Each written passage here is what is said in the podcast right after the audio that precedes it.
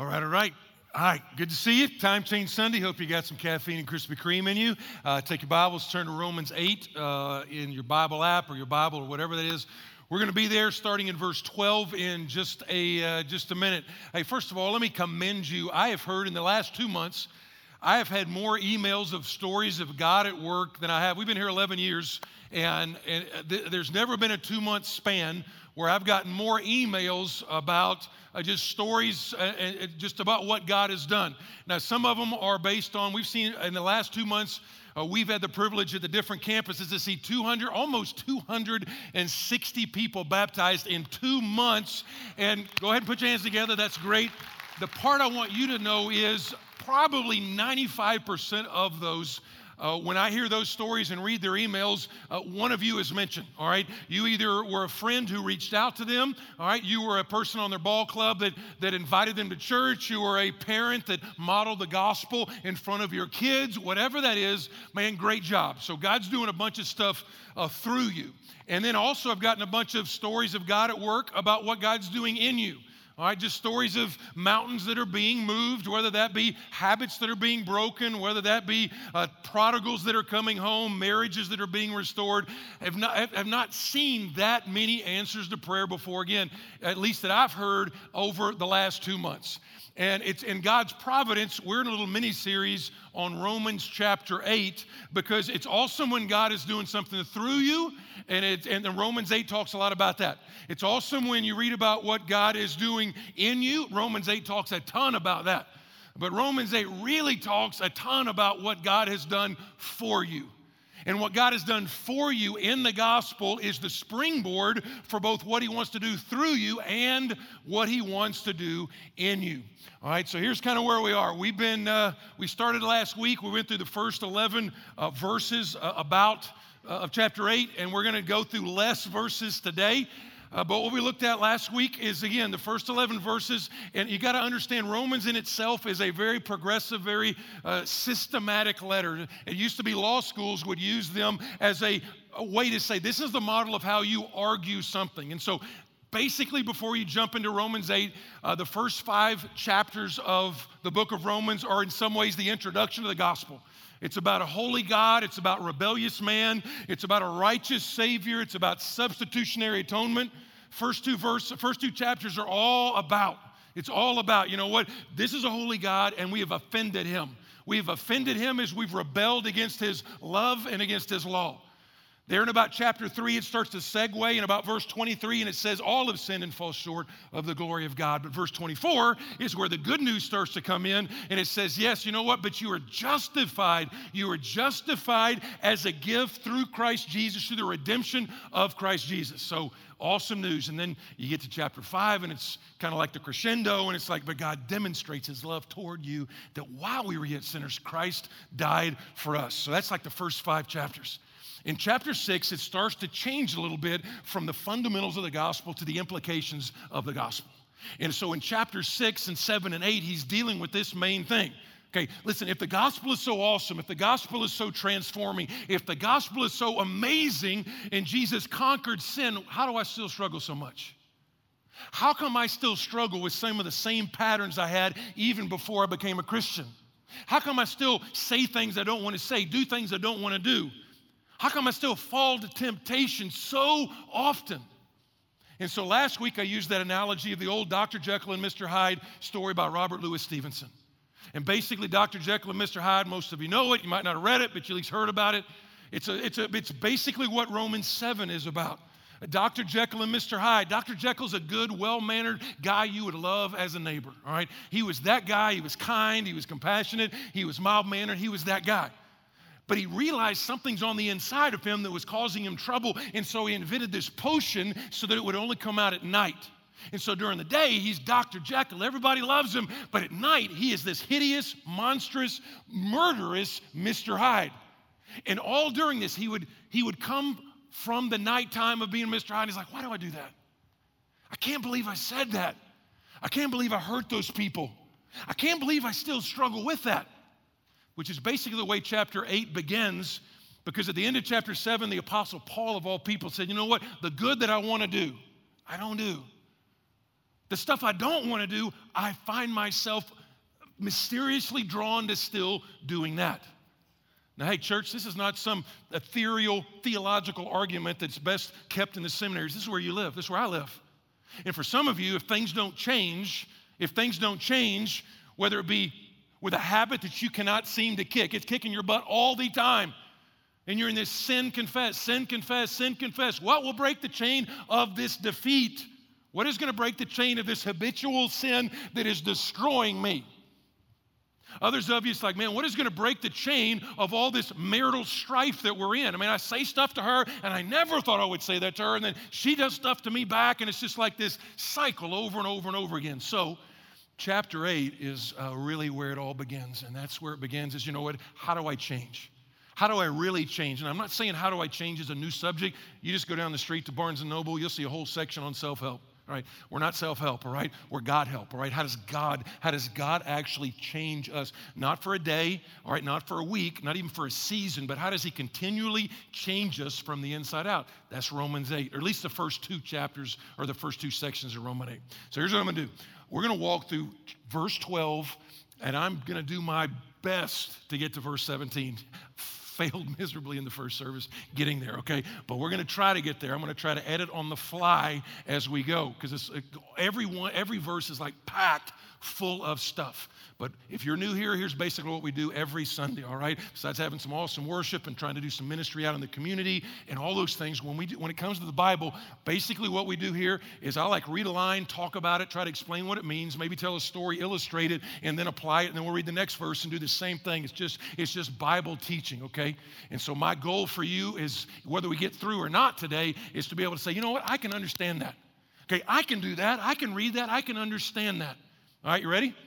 All right, so here, here it is. I'm going to give you the uh, first point, and then we're going to go to the text. So here's kind of a summation of last week because the first verse of this section is going to give us a summation. And here's the deal how do I change? The first one you got to understand is I respond, my change is a response to the grace that God has shown me. Let me show you how this works. Look at verse 12. Verse 12 says, So then, brothers. Now, so then, it's highlighted. Now, let me be clear those are my highlights. Those are my highlights to draw attention for you. Some of you have a red letter Bible. Those red letters are not any more inspired or inerrant than the other letters, all right? It's all the same. It's all inspired. It's all inerrant. And in the same way here, this is just my attempt to say this is kind of what we're going to hone in on in our short amount of time. And so, so then is a connecting word to the previous 11 verses. It's kind of like therefore it connects it back. And here's what he says So then, brothers, we are debtors. Some of your translations say we're under obligation. We are debtors not to the flesh. We talked about it last week. I'll talk about it again. To live according to the flesh. So let's talk about what those first, he says, so then. So then goes back to the verses 1 to 11, particularly verse 1 that says, There is now, therefore, no condemnation for those that are in Christ Jesus. Now, the flip side of that is if you're not in Christ Jesus, all that is left for you is condemnation. But what he's trying to say is listen, you got to understand no condemnation. Jesus was condemned, and because Jesus was condemned for you, there is no condemnation, condemnation left for you. When Jesus says, It is finished, when he said, It is finished on the cross, guess what? That means it is finished. There's no more sacrifice to be done. And if you're in Christ, the word that we looked at last week is a theological word called justification. Justification, think about it, justification means just as if you've never sinned. If you're in Christ and Christ is in you, God looks at you just as if you've never sinned. You're like, how does that even work? My Connect group on Tuesday, man, we, did, we got through one verse because they're all sitting around our living room and you got CEOs and you got all these bosses and you got all these people and they're like stunned. They're like, you know what, what about I got to pay God back? And listen, there is no condemnation for those that are in Christ Jesus. Like, how does that happen? Justification, just as if I've never sinned. The way that works in the big picture is this is if you're in Christ, the God of the universe, the holy, righteous, all-knowing God of the universe looked at you and if you were in Christ, he banged a gavel and declared you not guilty. It's a legal term. It's him banging that gavel and saying, You are not condemned because all the condemnation that you deserved was put on my great son on the cross. And if you are in him and he's in you, when I look at you, all the righteousness that he had, all the good works that he had, the resume that he had, that got put to your account. That is unbelievable. It's not just, it's not that you and I are practically innocent. We're not. We're not. Man, we were on a bullet train to hell. We were not, we're not practically innocent.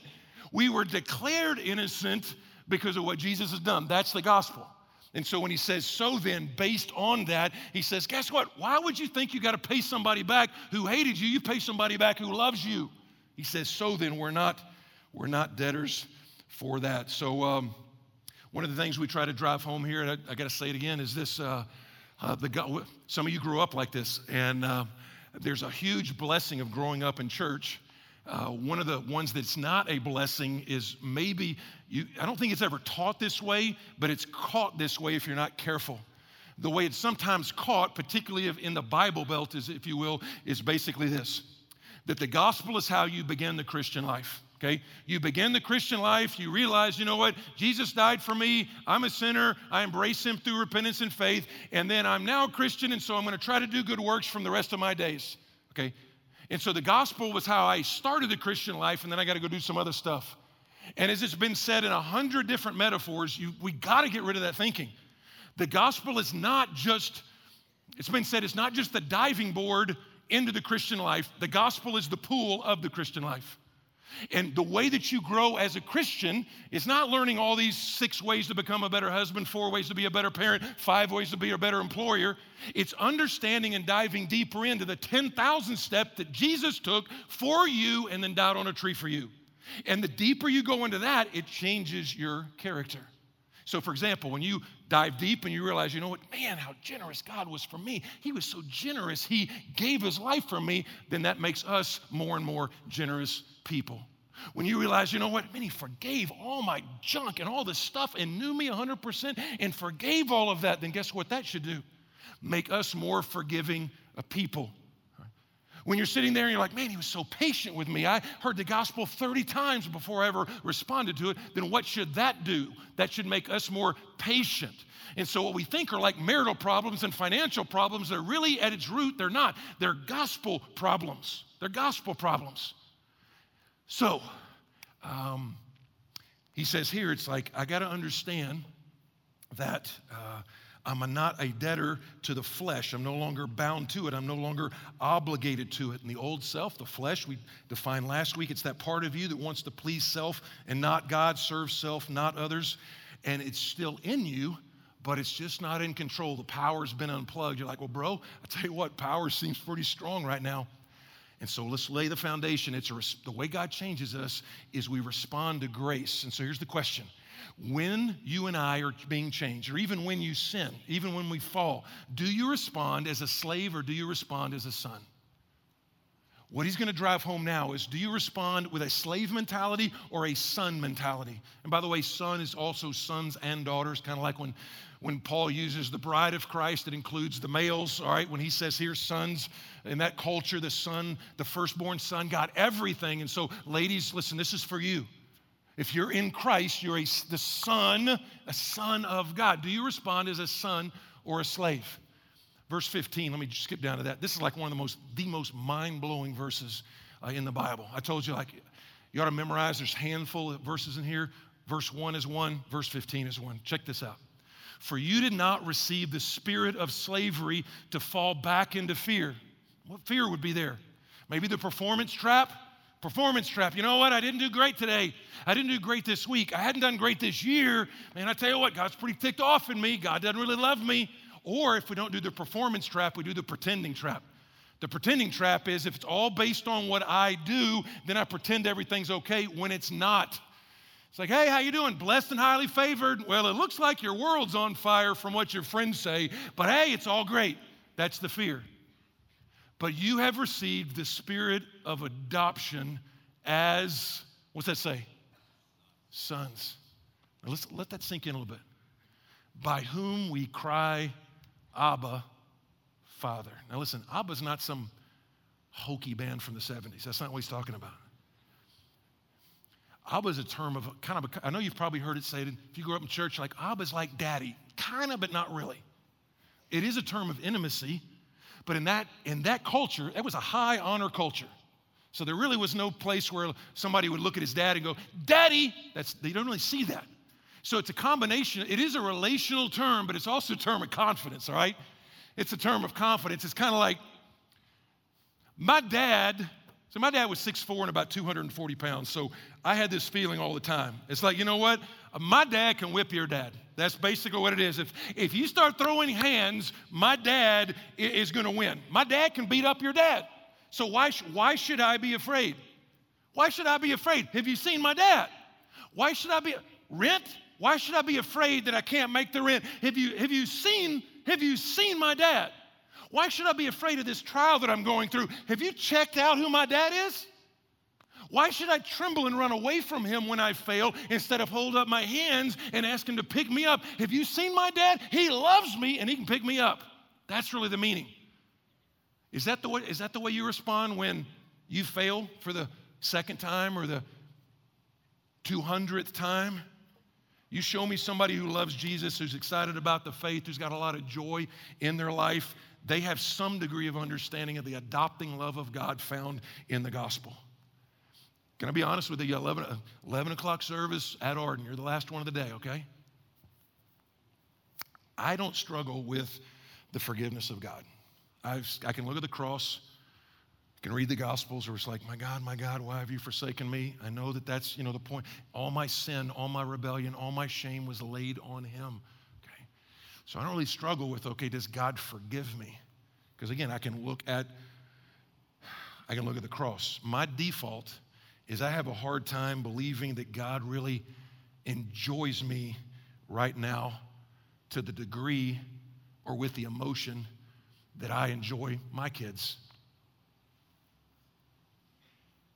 Um, our firstborn's name was Tyler, is Tyler Frank, Tyler Bruce Frank. We, I gave him my middle name just because I'm vain, and I just thought I want it is awesome. So um, here's what here's what it's, like. But he was born in Fort Worth, Texas, and I still remember, man. We are sitting there, and we never, you know, firstborn.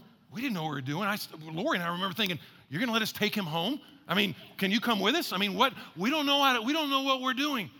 But man, I remember those first few weeks were just, I remember holding him and I remember having so many, and there's a love for your kids that is different. Now, don't email me. I understand our love for our spouse, we prioritize our spouse and then the kids, okay? That's biblical. But there's some kind of love for your kids that is different than your love for your spouse. And I remember holding that little boy and thinking, man, this is amazing. This is my son. This is my son. This is my namesake. Man, somebody, I felt like, man, I could, I could hurt somebody if they ever hurt him. Man, I could do prison ministry from the inside if somebody actually hurt him. That's what I was, I was thinking. But at that time, at that time, at that time, at that time, that little boy hadn't done jack for me. At that time, we hadn't had a conversation. He hadn't given me any Father's Day socks. He hadn't painted a little watercolor pony to put on the refrigerator. He hadn't, he hadn't made an A on his report card. He hadn't done anything except cause me issues. He cost me money. He cost me he, it used to be the weekends. It was like Lori and I, hey, let's go to, sure, let's go to Krispy Kreme at 11 o'clock at night. That's awesome. But now you got a newborn. It's like, you're not leaving anywhere, man. You're just changing diapers. And then you got to buy stuff. You got to buy stuff and it's expensive. And you go to IKEA. I mean, which I'm, IKEA is the Greek word for from the pit of hell. I'm quite convinced it definitely is, all right? You got to put that stuff together, all of that stuff. So here's the point. The point is this. Listen to me. Listen, listen back to me. Do you respond to him like a slave or do you respond like a son? You're like, well, I hadn't done a whole lot for God and I hadn't been really close to God. That's not, we're going to get to that. That's not the point here. You're changing and God forming your character is a response to, it's not a response to your performance, it's a response to Jesus' performance on the cross. Every reason he has to be putting you under condemnation was put on Jesus as he was condemned. And the more you and I get saturated in that, that is the baseline of how our character is changed. And it's, this runs its, we could spend the whole time just on this. But for example, we always talk about if, if, you, if, you have a, if you're a slave versus son, you run from God when you fail. But if you're a son, you run to God when you fail. Because if you don't understand sonship or daughtership, what happens is you fail and you run from God in shame. If you understand I'm God's daughter, bought with a price, fully known and fully loved, then when I fail, instead of like, oh, no, my dad's gonna find out, I say, oh, yes, I gotta run to my dad. Totally different. That's why Proverbs says the righteous, they might fall seven times, but then they get up. Other times, uh, you just think, oh, you know, I obey to be accepted. I obey to be accepted. This is, uh, before we move on, every religion in the world teaches that. You understand that? Every religion in the world teaches if you obey enough, you will be accepted. The gospel flips that on its head and says this it says that, you know what, you're accepted because of what God has done. Totally different. The gospel changes us that saying, you know, by telling us God loves us and accepts us first, then invites us to love him in return. And some of you need to hear that. Because again, I've been doing this a long time, so I understand some of you, it hadn't been a good week. I mean, you love Jesus, but your walk is cold. Half of you had a, you might have had a fight on the way here uh, with your spouse, and you're, you just, and you had a bad week. Maybe some of you had an immoral business trip. Whatever it is.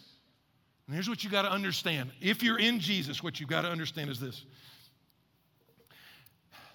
because of Jesus' performance and because of his activity on the cross, Jesus and they, he could not love you anymore. He couldn't love you anymore based on if you had a great week, and he couldn't love you any less if you had a bad week. And so, again, the point would be this uh, you struggle with temptation, you struggle with depression, you struggle with pornography, you struggle with being a good husband, you struggle with being a good mother, you struggle with consistency in your walk. God could not love you more. Why? Because His love and acceptance of you is not conditioned on your performance, but is a gift given to you in Christ. If you don't understand that, all the change you're trying to make is just going to be mechanical, religious change that lasts no longer than a New Year's resolution. All right? So let's let's uh, let's kind of go to the next one here. And this this next one is this. Let me read the verse and then we'll go to the point. This is like, wait, so what do I have to do? I mean, I got to do something. I got to do it. I'm a type eight on the Enneagram. I got to do something, all right? I got to do something. Okay, here's what it says For if you live according to the flesh, you will die. You will die. But if by the Spirit, in other words, if you live by the Spirit, then here's what you do you put to death the deeds of the body and you will live. The word live there is where we get our word zoo from. You'll have life. You'll have abundant life. You'll have this, it, it, fill in the blank. So um, here's the point uh, is this. Um, we respond to God's grace, but you do need to take some specific action. There's some things God's wanting you to do. And so like, what, what might that be? Uh, let, me, let me give you one more theology term and then we'll go. Uh, we'll go to the next thing, not go. We'll just go to the next thing. So justification, justification and adoption. Those are, that, that's what God does, and it's in a moment. What he starts to talk about here, and what you and I play a part in, is what is called sanctification. Sanctification happens when you come to Christ. It's that moment from when you came to Christ until you go to heaven. Okay? It's that time when God begins to change your character for your joy and for God's glory. That's what sanctification is. It's what He uses when you and I take steps of obedience to make you the woman God wants you to be, to make you the man your family needs you to be. That's called sanctification. And so when he talks about here, he talks about taking some specific action. He says behavior or action, and you will live. Now, um, I'm going to make it easier, but if some of you theological nerds, you're going to need this. If you're like an old Puritan reader, they used to call the two terms you're going to see in this text called vivification and mortification. Vivification is just like what gives you life, mortification is what do you need to shoot in the head, okay? What, what do you need to kill?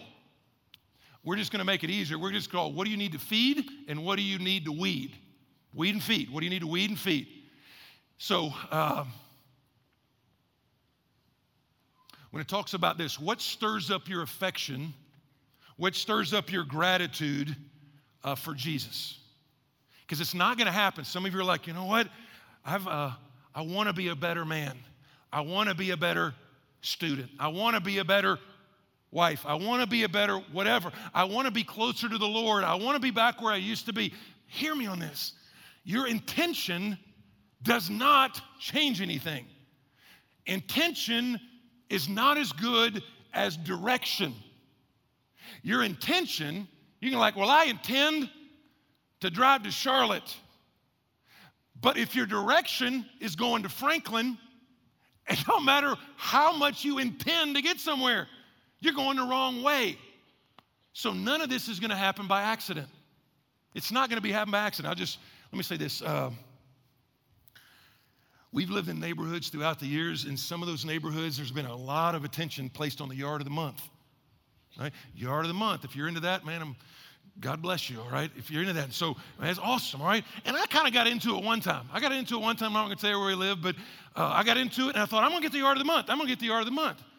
And that thing was rigged because I got second place. I got second place. And it's like some loser down the road. It's like, oh, really, really? You got your rose bushes? Whatever, okay? Whatever. You're the head of the HOA, deal with it. So here's what one thing about whether it be my yard or his yard.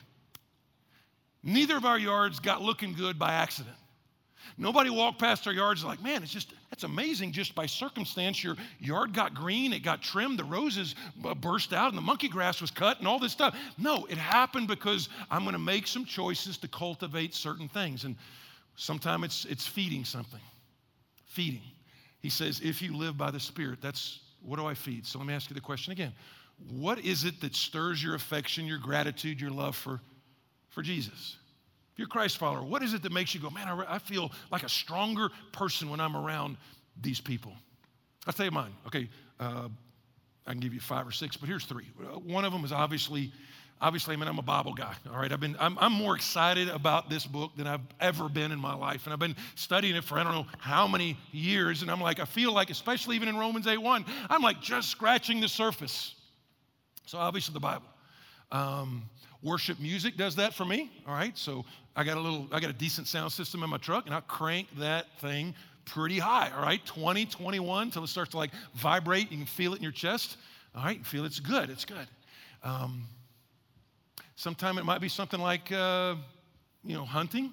Maybe that's all right. A couple weeks ago, very restorative time. A couple weeks ago, I got invited on a hunt. You're like, well, nothing's in season. Did you? Hey, I went to Texas, so everything's in season there. So uh, we, uh, I didn't do anything illegal. All right, don't be embarrassed. I didn't do anything illegal. You're like, well, I don't, I don't think you'd hunt. I'm just, I'm obeying the Lord. All right, he says, kill and eat. It's right there in the book of Acts. So, sorry, Peter. We're just, I'm just, that's who I am. So, uh, so here's what we did. One of the most restorative times. It's going to be an awesome week of emails this week. So here's the deal. Here's the deal. I got up there and one of the things we were hunting, they, they, the, one of the evenings, because it was like striking out in the morning, and then the evening, I'm like, oh, we have the evening in the morning, and then I got to get on a plane and come back.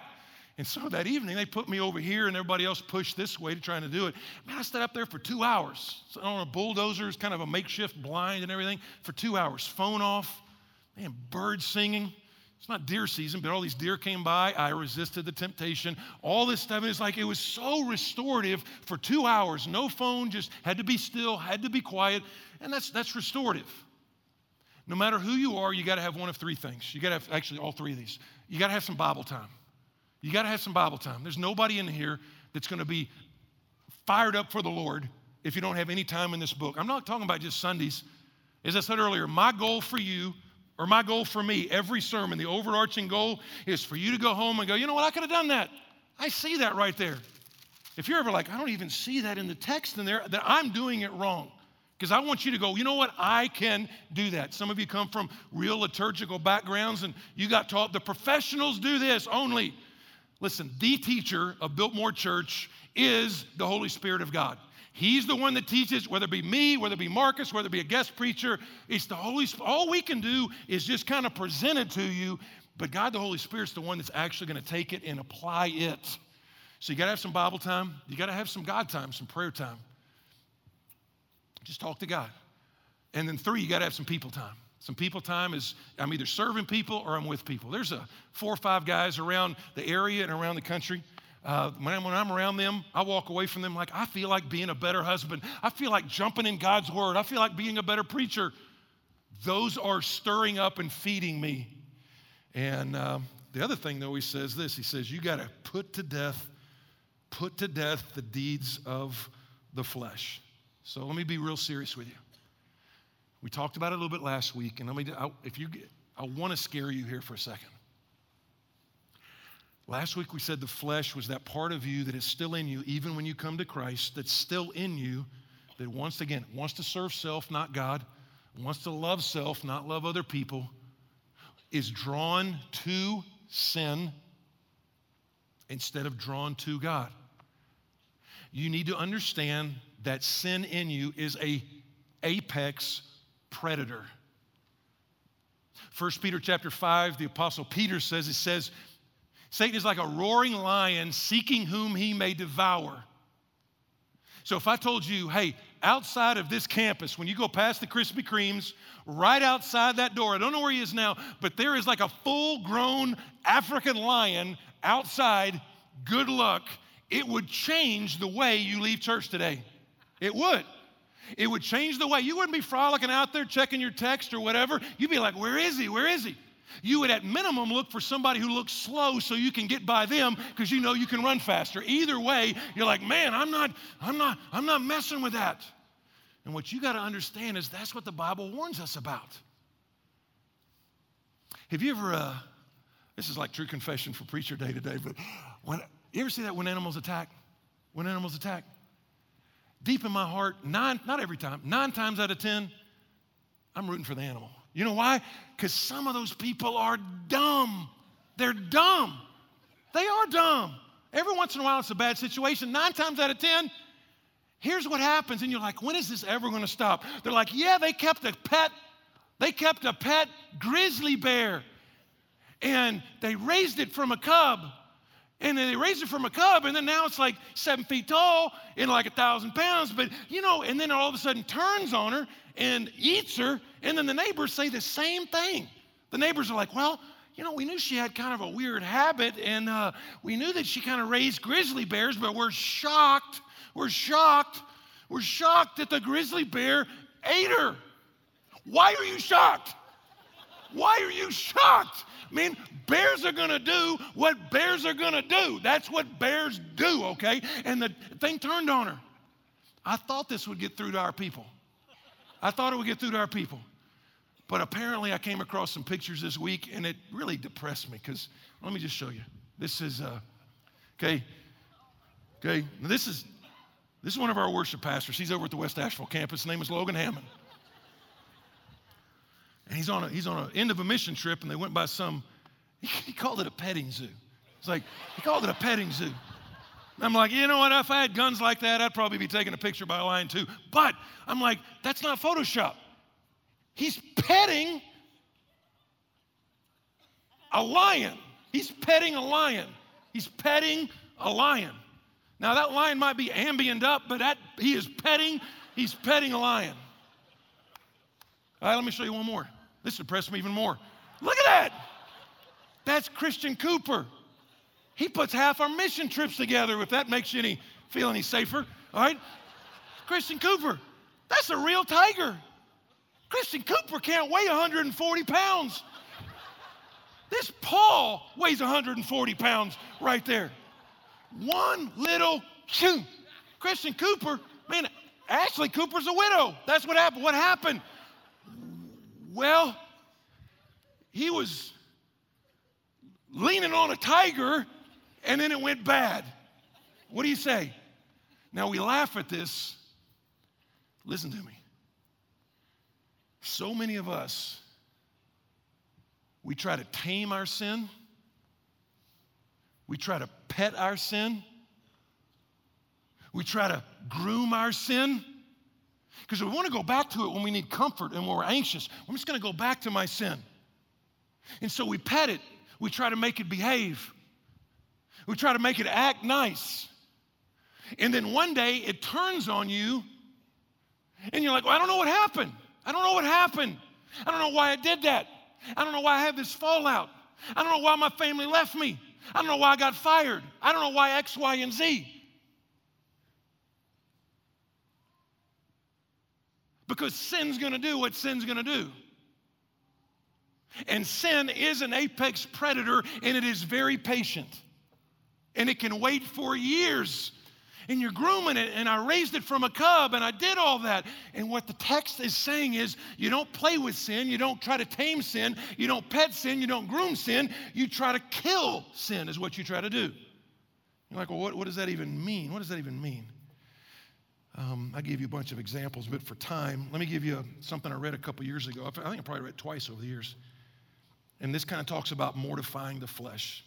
This is called choosing to change in five days. I don't know the source, but every time I've read it, people are like, Can you send that to me? Here's what it says Day one, I went for a walk down a street. I fell into a hole. I didn't see it. It took me a long time to get out. It's not my fault. Day two, I went for a walk down the same street. I fell in the same hole. It took me a long time to get out. Why did I do that? Day three, I went for a walk down the same street. I fell in the same hole. I got out quickly. It is my fault. Day four, I went for a walk down the same street. I saw the hole. I walked around it. Day five, I went for a walk down a different street. I can't handle it when I go down that street. Every time I go down that street, I feel something sucking me down that hole and I'm not going down that street anymore. I don't like what happens on that street. And when I get there, I can't handle it. And so I don't want sin to reign in my body, so I'm not going down that street anymore. And so, specific action that some of you might need to take is not necessarily black and white issues. That's stuff we all got to do. It might be stuff that might or might not be wrong for somebody else, but it's wrong for you. You know, I, I, saw a few good men the other night, and I love that little scene where Jack Nicholson's like, You can't handle the truth. You know what? There's situations that you got to be able to look in the mirror and say, I can't handle that right now. I can't handle that right now. And so I have to kill that flesh that just can't handle that situation. For some of you, it is, uh, for some of you, it's relational. Every time you get around those people, you hate what happens. You dishonor God, you disrespect yourself, you hate the way it happens. You're like, yeah, they're my friends, and you tell us we're always supposed to reach out to them and love them, and I'm a missionary where I live. Listen to me, sis. You can't handle that right now. You can't handle that right now. And so, you right now, at least for the time being, is listen, Every time I go down that street, this is what happens. Stupidity is like, well, I'm going to go down that street again. Wisdom is, I can't handle that street right now. So I'm not going to go down that street. I'm going to go down a different street. Why? Because God loves me and He, he, wants, he wants me to have joy and He wants His name to be honored. So I'm going to go down a different street. For others of you, it's just situational. Every time you go on a business meeting or a business trip without any accountability, without anybody else on the trip, without anybody checking in on you, that business trip goes poorly. You do stuff on a business trip you would never do while you're here with your family. You do stuff you're like, I can't believe I did that. I tried to break that. And hey, here's the deal get some accountability. Take somebody with you. Have somebody call you on the phone going, hey, I'm just checking up on you. How are things going in Daytona? That's just accountability. Like, well, that seems kind of weak. We are weak, okay? We are weak. We are weak. It's like, well, that sounds like a crutch. Yeah. Having a crutch, having the crutch of the gospel is a lot better than walking around, hobbling around where you, like, hey, what happened? You got no legs. Well, yeah, but I don't want a crutch. Really? Or here's another one just habitual stuff. You're like, yeah, you know what? Anytime I'm staying up late with the computer, you know, bad stuff happens and bad stuff. Well, here's a thought. Here's a thought. Here's a thought. Put a filter on there. Do covenant eyes on there. Do something. Why? Because you can't handle that street. So make some specific choices. Uh, we don't have time to unpack this last one, I do want to show it to you before we close up. And this whole thing is connected to a person. Now, people argue about whether the theme of Romans 8 is assurance, is it freedom, or is it the Holy Spirit? People argue about that. You're like, I don't argue about it. I'm talking about commentators. They argue about it. It's assurance, it's freedom, it's the Holy Spirit. And it is true that the Holy Spirit's mentioned 17 times just in chapter 8. I would say it might be safe to say it's the Holy Spirit who actually brings us freedom and assurance. That's, that's, that's the ticket I'm playing. And so realize your change has to be connected to a person.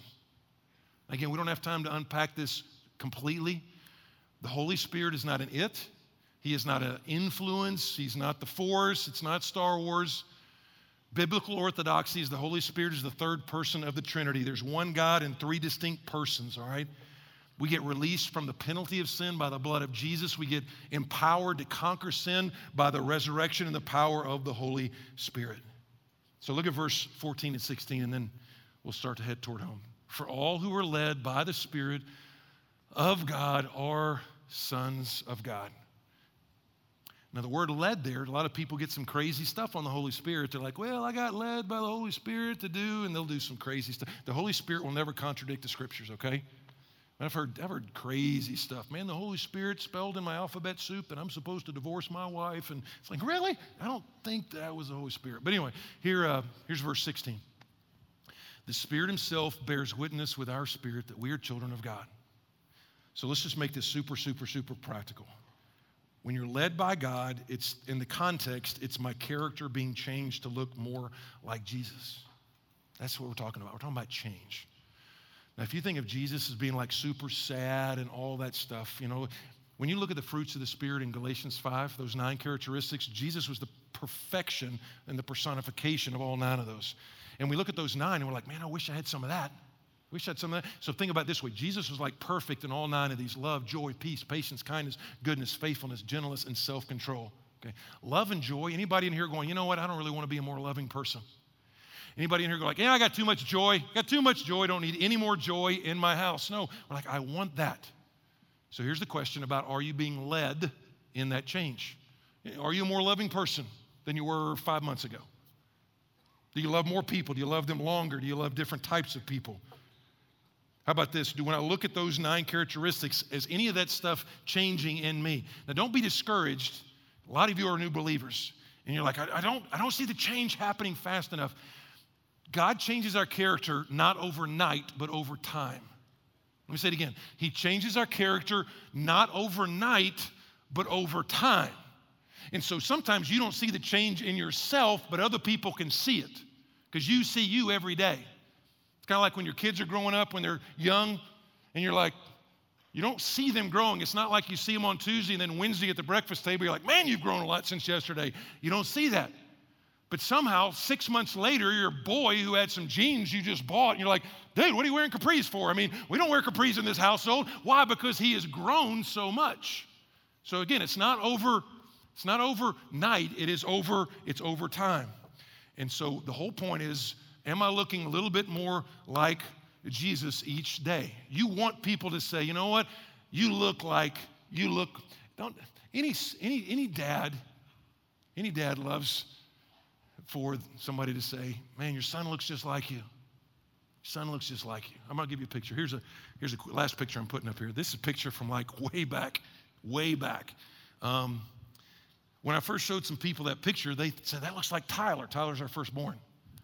Looks like Tyler. Now, part that's actually me about 40 pounds ago, okay? That's me. That's me at a buck 80. That's, that's me. And I, I thought, I wonder what Tyler weighs right now. You know what Tyler weighs right now? 180. This is Tyler right now. They're not right now. This is Tyler back then.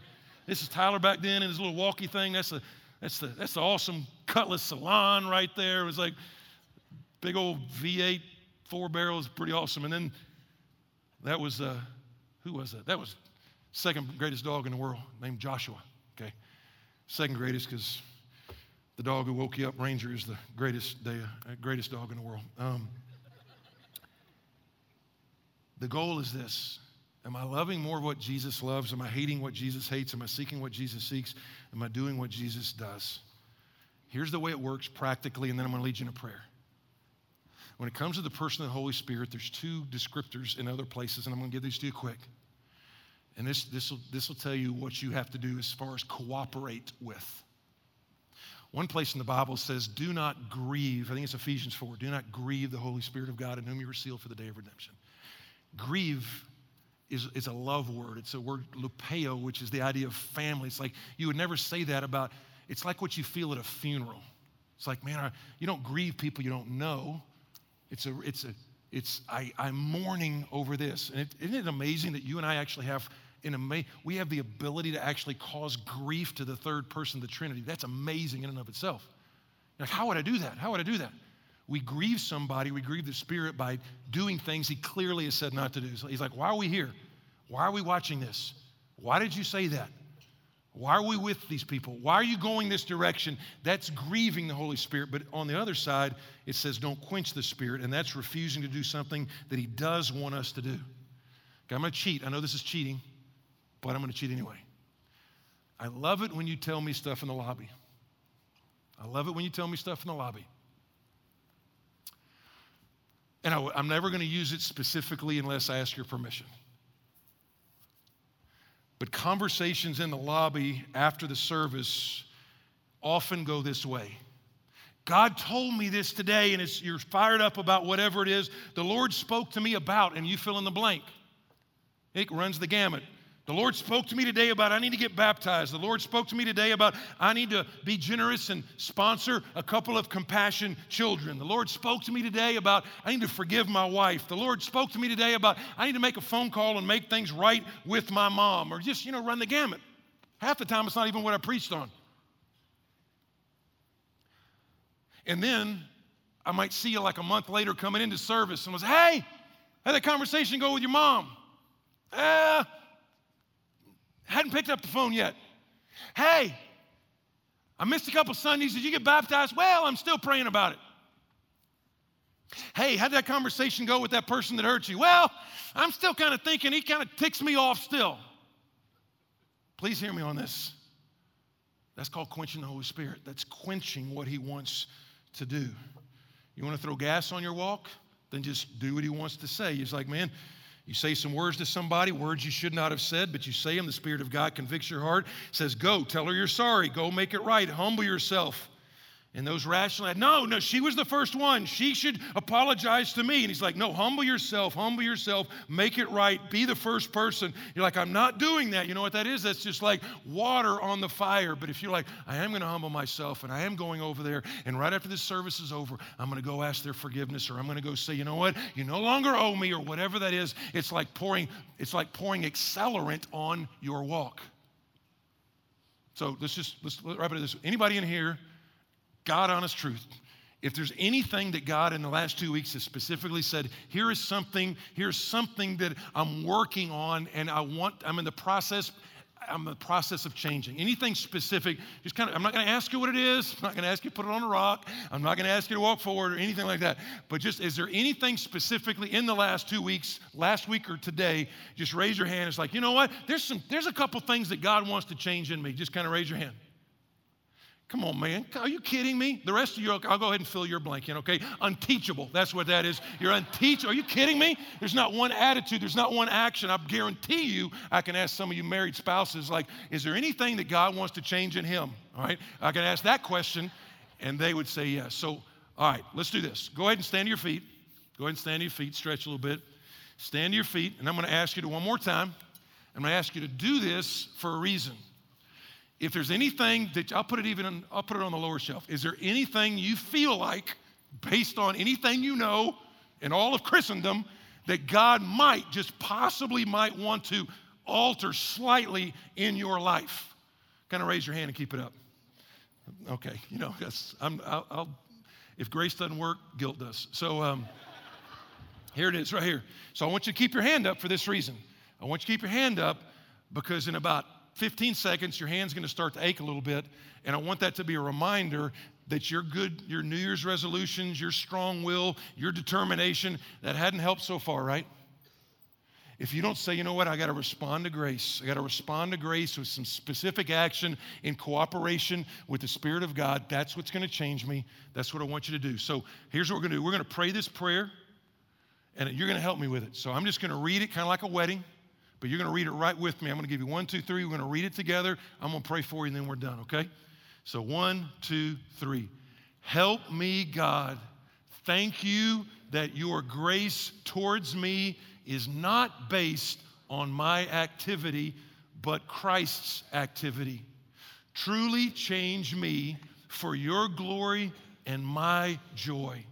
I know you want to, and I know I need you to.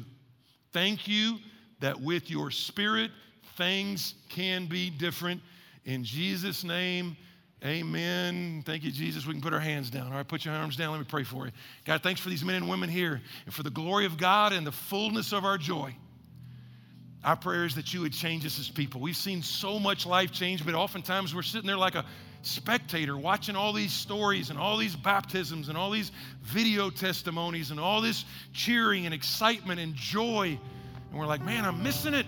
I'm missing it. God, I pray there's not a person in this room, in this service, that you would not prompt specifically during the, just the remainder of this day. God, give us some specific things that you want us to cooperate with you so that you can change us for the glory of God and the fullness of our joy. God, we love you. Thanks for the grace in which we get to swim. Thank you for the gospel in which we get to just navigate life. God, I pray for those that are here and it's like they don't know what it's like to have no condemnation. They feel condemned. That the day would be the day that you know what they say, you know what Jesus did on the cross, somehow that counted for me. And right now, I'm turning my life to Jesus and Jesus alone. And the God, you would give them that sense of freedom as well as fellowship with some other believers that would encourage and exhort and cheer them on in this brand new life. We love you, and we pray it in Jesus' name.